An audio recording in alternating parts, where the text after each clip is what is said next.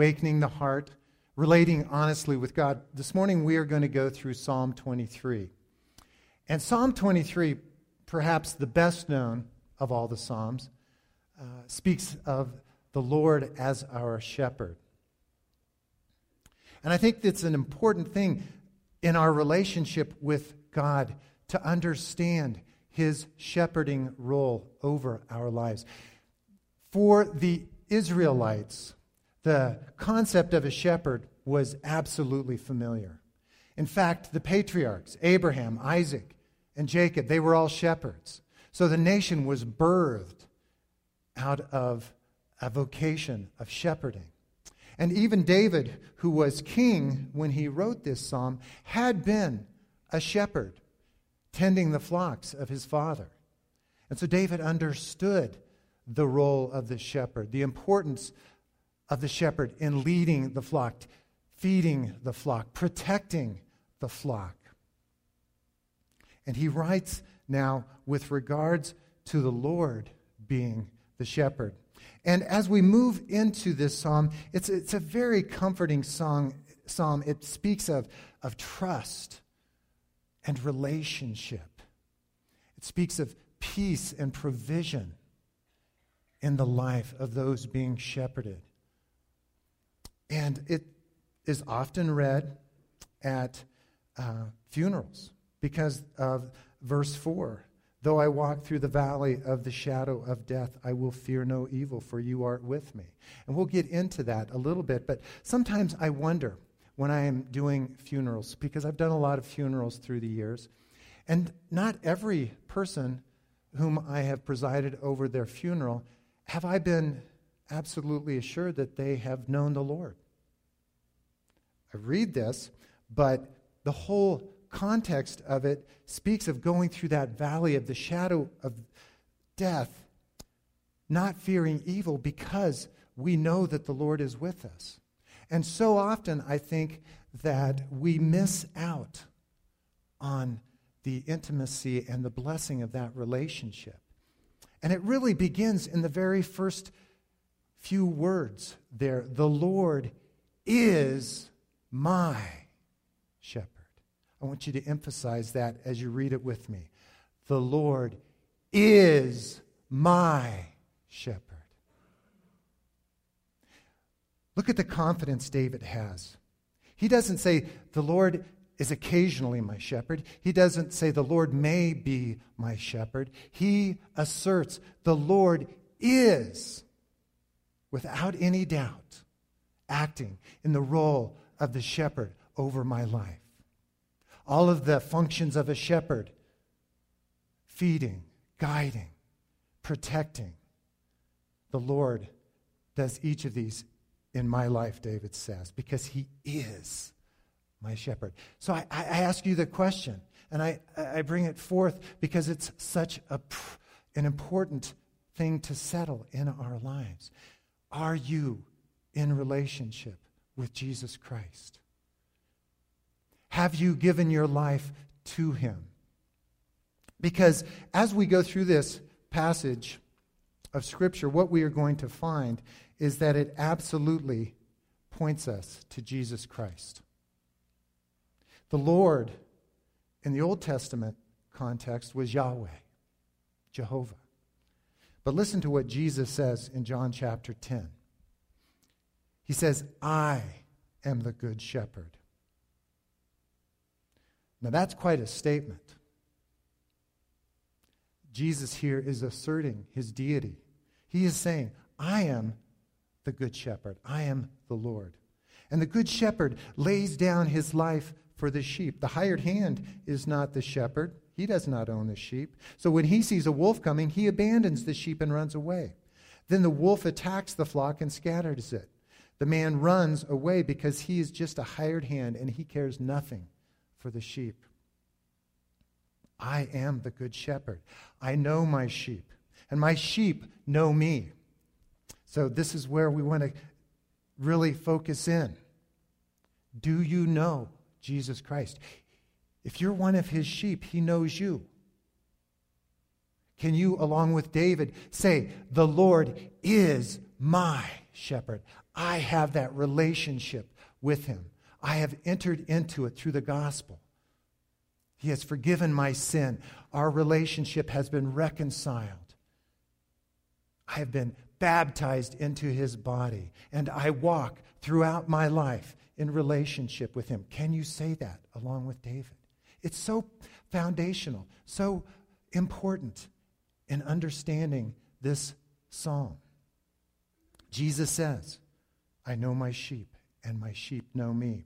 Just as the Father knows me, and I know the Father, I lay my life down for the sheep. And I have other sheep who are not of this sheep pen. In other words, Jesus here is prophesying that there will be Gentiles who come into the fold of faith.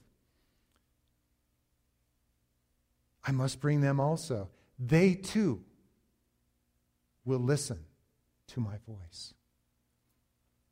Kelly shared with us about the importance of listening, of hearing God speak to us. Now, probably very few of us in this room, or those of you who are hearing my voice, have heard the audible voice of God. But God is speaking to us. All the means through which Kelly mentioned, God is speaking to us. C.S. Lewis said that God shouts to us in our pain. So here Jesus says that we will hear his voice and that there will be one flock and one shepherd. So Jesus is the good shepherd. He is the one of whom we are referring when we say, The Lord is my shepherd. So just settle it now.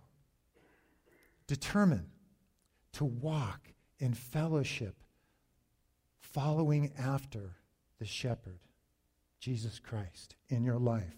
Commit your life to him. There are a lot of Christians who, who have the notion that they can be within the flock of the Lord, but then wander off whenever they choose. Forge their own path rather than following after the shepherd and remaining in the fold as the shepherd leads the sheep. It's interesting. i am not a shepherd. I'm not a, an agricultural person really at all, but I've done some reading. And there's one book that I have read called A Shepherd Looks at Psalm 23. And it talks about sometimes the harsh discipline of the shepherd. Did you know that in the Middle East, when a sheep would continually wander off, that the shepherd actually would break their legs to keep them from being able to wander off? And then the shepherd would actually carry the sheep from place to place, requiring that sheep to understand the importance of being with the shepherd and following after the shepherd. See, the Lord, as our shepherd, he leads us, it says in verse 2 beside quiet waters. He makes us lie down in green pastures. He is a very strong shepherd. He's in control of our lives. And we do well to follow after him, to keep our eyes focused upon him. When we do so, David says, we lack nothing. Everything that we need, materially, emotionally, spiritually, God provides. That's what Peter wrote. He said, God has provided all things for us that pertain to life and to godliness. Now, it does not say that we will have all of our wants met, but all of our needs will be met as we follow after the Lord. He will make us lie down in green pastures. He will lead us beside the quiet waters and give us refreshment for our souls. I find so often in my life that the times where I am most confused, the times that I have struggled knowing which direction to take in my life, have been those times where my eyes have not been on the Lord. My mind has not been in His Word.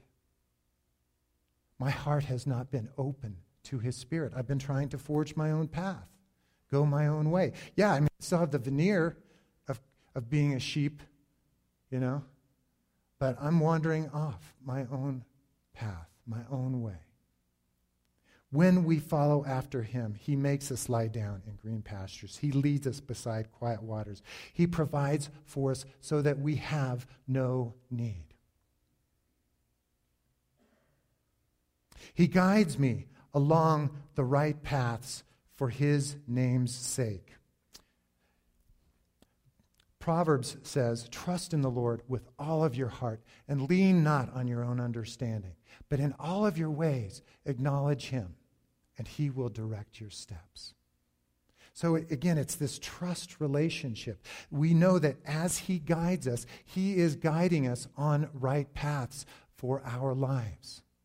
As we read through his word and discern by his spirit what he wants for us. Sometimes it's confusing. Sometimes it causes us to have to sacrifice things that we would have perhaps chosen to do, but God is directing us in another way. We have to trust the shepherd that he knows where the green pastures are and where the quiet waters lie.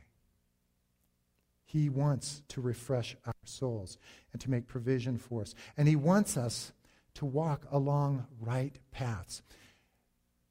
This is not meant to be critical of anyone specifically, but if it lands, maybe you should receive it. I believe we live in a distracted society. A distracted society. I was at Mesa Mall in Grand Junction yesterday. I was waiting on Christy as she was shopping, and I was just observing people. And it is so interesting to me how attached we are to our electronic devices. There had to be well over 50% of the people I saw walking up and down the hallways of the Mesa Mall with people, but looking at their device, talking on their device. And this was just in a very brief period of time that I was observing. And it's not just the electronic internet stuff that distracts us. We fill our lives with so many activities that it becomes very difficult for us sometimes to prioritize what is truly most important in my life. I'm being pulled this direction. I've got to go that way. Oh, I have to come back here. But someone else wants my attention. Someone else needs my time. I've heard this time and again.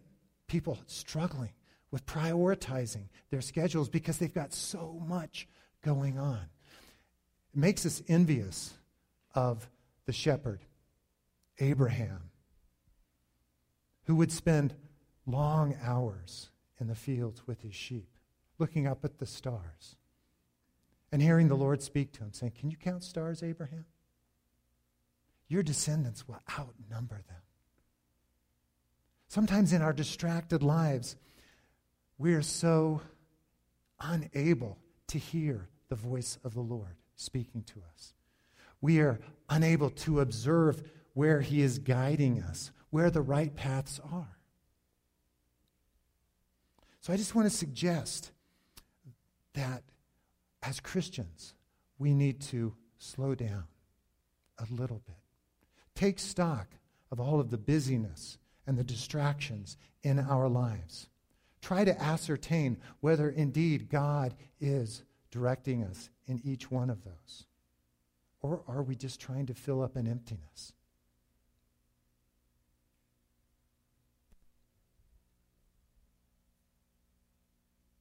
Because he wants us to walk on right paths for his name's sake, for his glory in our lives. He has a purpose, He has a pathway for each one of us. We have been saved, it says in Ephesians chapter 2, by grace through faith, not of ourselves, lest anyone should boast. We are his workmanship, created for good works in Jesus Christ, which he has prepared beforehand that we should walk in. So he has a path that he wants to lead you down. Your path may look a little bit different than mine, but here's what I want to say to you He wants to lead you. Are you like that little sheep that is being distracted, walking off continually, looking for things that perhaps aren't really important in the eternal scheme?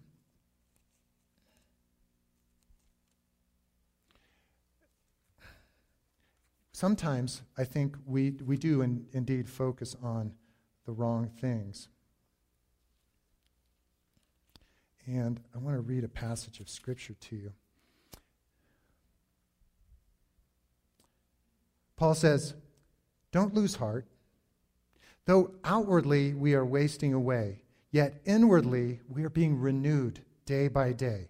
For our light and momentary troubles are achieving for us an eternal glory that far outweighs any of these difficulties. So, we fix our eyes not on what is seen, but rather on what is unseen.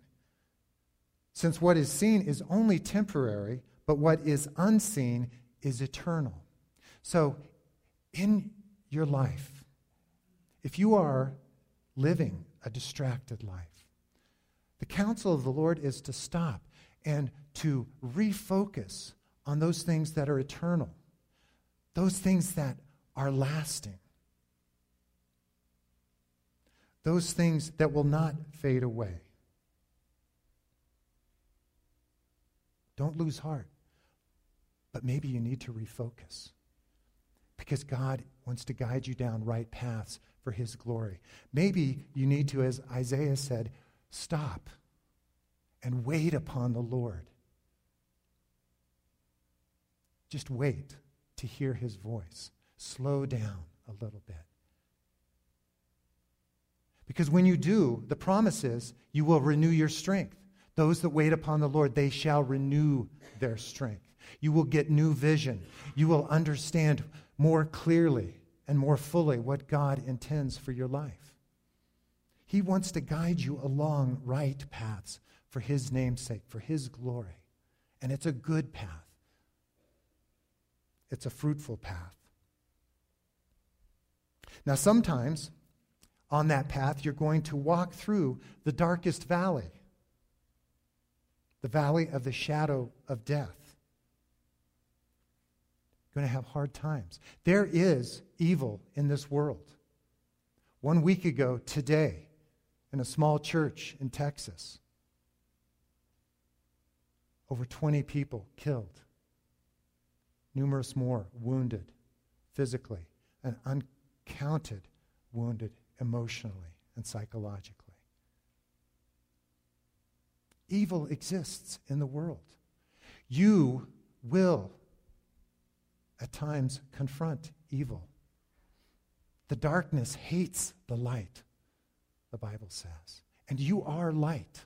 You are the light of the world, Jesus said.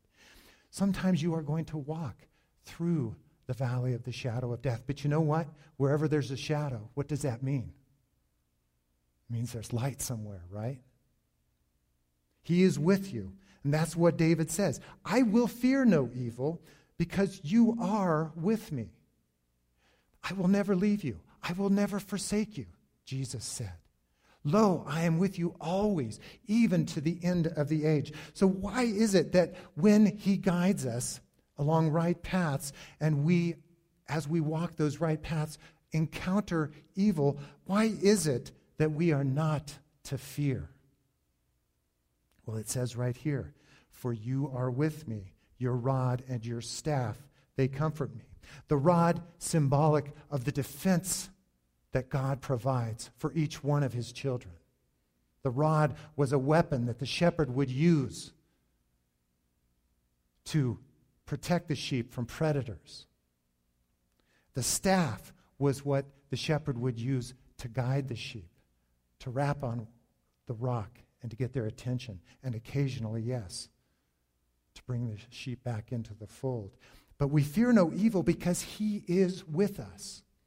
He is with us. This is something, again, that I started out this message saying, but it's so important for us to understand.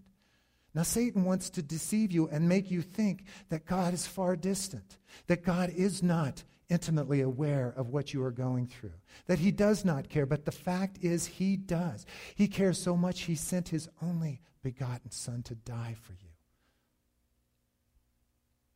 We fear no evil because he is with us.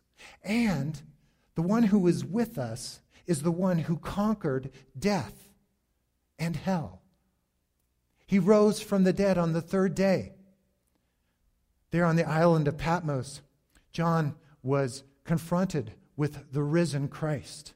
And this is the same John who laid his head on the bosom of Jesus, who walked with Jesus for three and a half years, who called himself the disciple whom Jesus loved. So he had a very close earthly relationship with Jesus. And yet, when he saw the risen Jesus, he fell at his feet as though dead.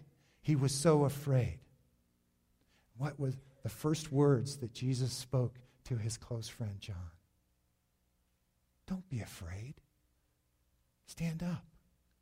I am he that liveth and was dead. And behold, I am alive forevermore. Amen. And I hold the keys of death and of hell. So if Jesus is in charge of death, if he has overcome the grave, what is it that we fear that should cause us to stumble? Ask yourself that question. What is it that I fear? As I walk with Jesus. Because really, when you're walking with Jesus, the risen Christ, you should be like John afraid of him, but not afraid of anything else. He's the conqueror, he's the overcomer.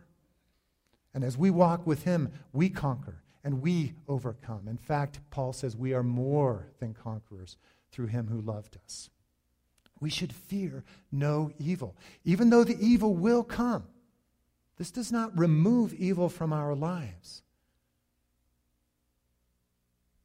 Many of you have gone through or are going through very difficult things. And you might wonder where is God in all of this? Why is God allowing this to happen? I asked those same questions.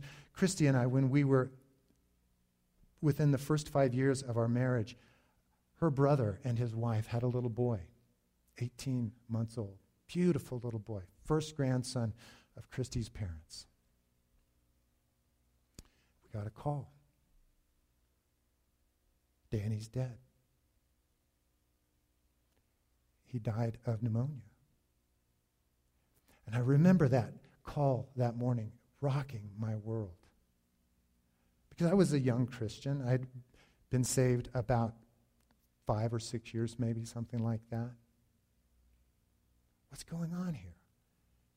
And then later in my life, with both my mother and my stepmother, or my um, mother in law, beautiful women, wonderful women, both of them very early in their lives, in their 50s, coming down with diseases that were slow deaths. And I remember praying for both of them, wondering, Lord, where are you? And struggling with that. How does a loving God allow this stuff to happen? But I've come to know and come to understand that God is right there with us as these things happen. Jesus himself suffered extraordinary things while he was on this earth. He knows the pain we're going through. And though we walk through the darkest valley, we will not fear evil. The evil will not overcome us. It will not take a hold of our lives and direct us away from the Good Shepherd because the Good Shepherd is right there with us, with the rod, with the staff, comforting us, assuring us that He has gone before us and He will get us through whatever it is we are confronting. This morning, Pastor Pomeroy down in Sutherland Springs is preaching a message that I am sure the whole nation is going to hear. What do you say to a congregation that has just been slaughtered? Your own 14 year old daughter, one of them, What do you say? Well, I've heard part of what Pastor Pomeroy is going to say. He talked about it this week. He said, when, when the things that overwhelm us, confuse us, and, and wound us happen, those are the very times that we are to lean into our Savior, to push into Him for comfort, for protection, for assurance. Yes, we don't understand it. The evil is there. We're not sure why it's occurring, but we know He is with us, and He has the rod of protection, the staff of authority, and He will comfort us through our struggles, through whatever evil befalls us. Don't be afraid. God is with us. He'll get us to the other side of the lake. He told the disciples, We're going to go to the other side of the lake. He fell asleep in the boat. Big storm comes, starts blowing. And the disciples, these are experienced fishermen, they awaken him. Lord, Lord, don't you care that we're going to perish? Don't you care about this storm that's going to cause us to sink and to drown? And he says, You of little faith. Didn't I tell you we're going to the other side? Peace. Be still. He is a good shepherd. And he prepares a table before us in the presence of our enemies. He anoints our head with oil, and our cup overflows. So, this is a wonderful image of provision in the midst of people or forces that oppose us. Now, we have three enemies. Our first and foremost is Satan, or the satanic forces that are aligned against us. Paul talks about this in Ephesians chapter 6. We do not wrestle against flesh and blood, but against powers and principalities, spiritual wickedness in the heavenly places. So there are spiritual forces that are opposed to you, that are coming against you. But Jesus has overcome them. The world system over which Satan governs is opposed to Christianity. Governments are not friends to the gospel, generally speaking, at least.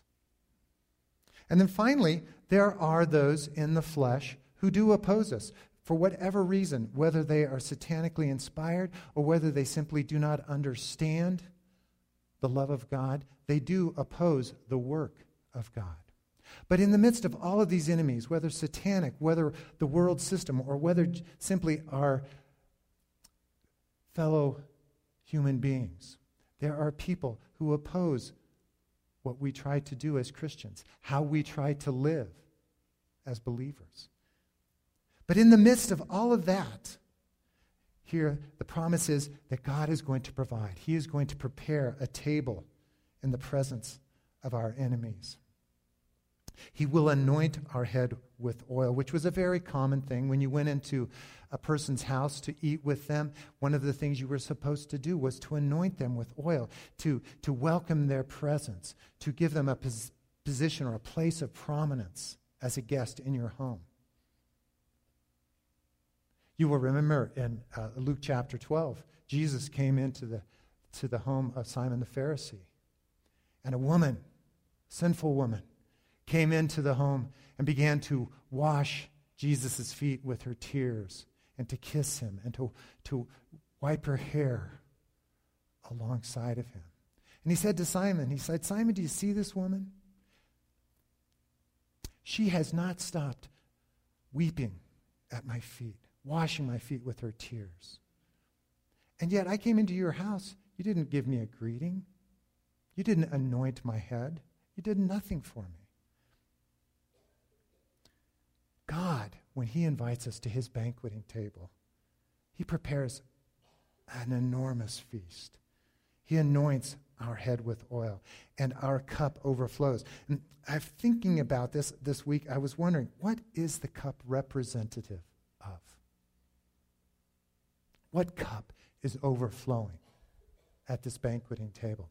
And it occurred to me that it's the cup of blessing. The cup of blessing that would be there at the Jewish Seder. The cup of blessing. That was the cup that Jesus took when he said, In this cup is my blood shed for you, the blood of the new covenant. The cup that overflows is forgiveness, it, it, is mercy, both directed towards us, but also given through us and extended towards others who have offended us. That is the cup that is overflowing. When you lead a life that is full of God's forgiveness, both as a recipient and as a giver of mercy, your life is overflowing. There is no chains on you, nothing that can hold you down. If you hold bitterness, hatred, resentment, unforgiveness in your heart, your cup just has a few drops in it. It's not overflowing whatsoever. So God has given us this great provision in the presence of our enemies Satan, the world, those who oppose us for whatever reason. Our provision will always be abundant. And surely goodness and love will follow me all the days of my life. Goodness and love.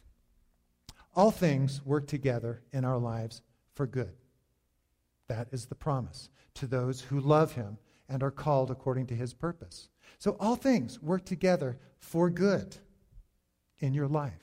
Even the hard things, even the things that evil tries to overwhelm.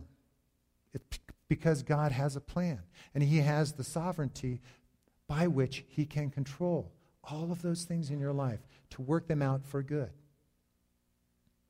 Why? Because of love. He loves you.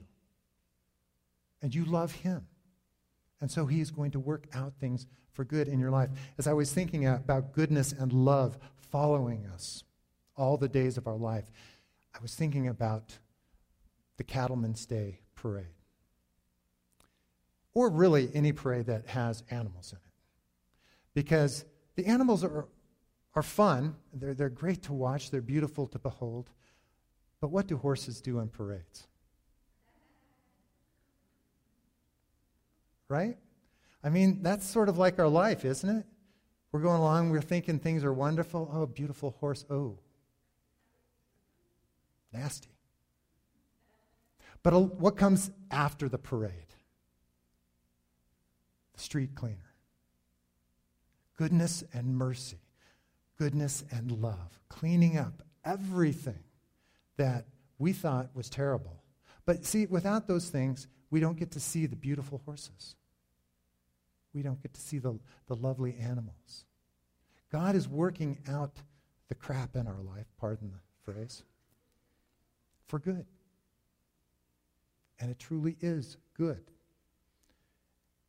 Because ultimately, we're headed for a destination. Ultimately, we are headed for a dwelling place in the house of the Lord. Jesus said to his disciples, I go to prepare a place for you. In my Father's house, there are many rooms. If it were not so, I would tell you. But this is the fact. I'm going to prepare a place for you to dwell for eternity. And Jesus, the master carpenter, has been working on this dwelling place for each one of us for the last 2,000 years. As Keith Green liked to say, God created the heavens and the earth in six days, but he's been working on heaven for 2,000 years. That's going to be good. It's because he's a good shepherd and he loves us. So we enter into that trust relationship, that peaceful resting in his provision because he is our good shepherd. He is speaking to each one of us today. Let's open up our ears and listen. Heavenly Father, thank you for giving us Jesus, the Good Shepherd. I'm thinking, Lord, of how carefully you oversee my life, how every detail you ordain, every step is ordered. You love me, and you gave yourself for me. And I pray for each and every soul and saint here today, Lord, that they would recognize that you are their shepherd as well. And that we would begin to listen for your voice, watch for your leading, allow you to make us to lie down in green pastures and lead us beside the quiet waters. In Jesus' name, amen.